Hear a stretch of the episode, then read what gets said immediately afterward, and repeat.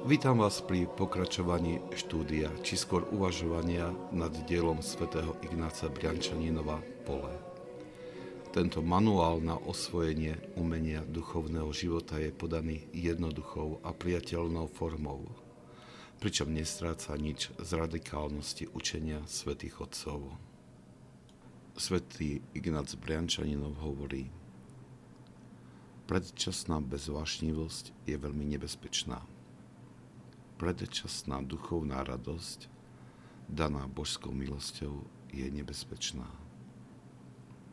Nadprirodzené dary môžu zničiť asketika, ktorý sa ešte nepoučil zo svojich pádov do hriechu, ktorý je neskúsený v živote, ktorý sa nestal zručný v zápase s hriešnými myšlienkami, ktorý nemá detailné poznanie prefikanosti a nenávisti démonov, a ktorý je ešte pod vplyvom nevypočítateľnej ľudskej prirodzenosti.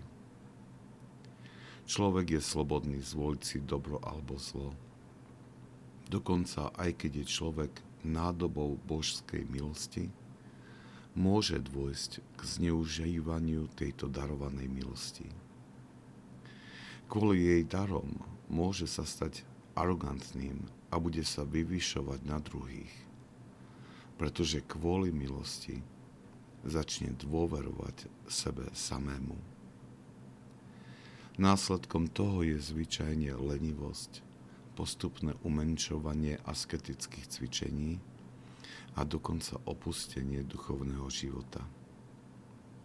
Nasledovanie tejto lenivosti je náhle povstanie telesných vášní v duši a v tele týchto svetých ľudí ktoré ich odnášajú ako prudký prúd vody a vrhajú ich do priepasti telesnej žiadostivosti a dokonca do duchovnej smrti. Aj keď nás mohlo začiatočné tvrdenie svätého Ignáca Briančaninova o nebezpečenstve predčasnej duchovnej radosti danej božskou milosťou prekvapiť, jeho vysvetlenie zaiste zahnalo naše rozpaky. Svetý Ignác sa dotýka tých momentov, kedy človek na svojej duchovnej ceste je obdarovaný dotykom zvláštnej božskej milosti. Duša je zaplavená nevyslovnou radosťou a útechou. Tento dar je daný na pozbudenie a poukázanie na budúce väčšie veci.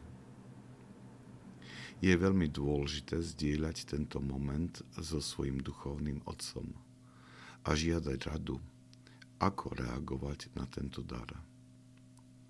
Bez správneho vedenia, zvlášť keď človek ešte stále zápasí o podrobenie rôznych vášní, môže veľmi ľahko podľahnuť pokušeniu, ktoré mu nahovára, že dosiahol duchovnú dokonalosť.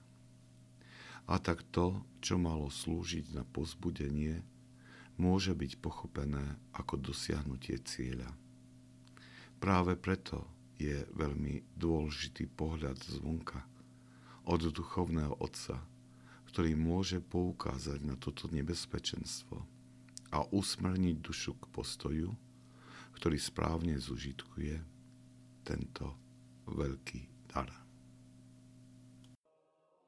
Ak sa vám tento podcast páčil, prosím, odporúčajte ho tým, ktorým môže duchovne poslúžiť. Požehnanie pánovo nech je na vás, s jeho milosťou a láskou, teraz i vždycky, i na veky vekov. Amen.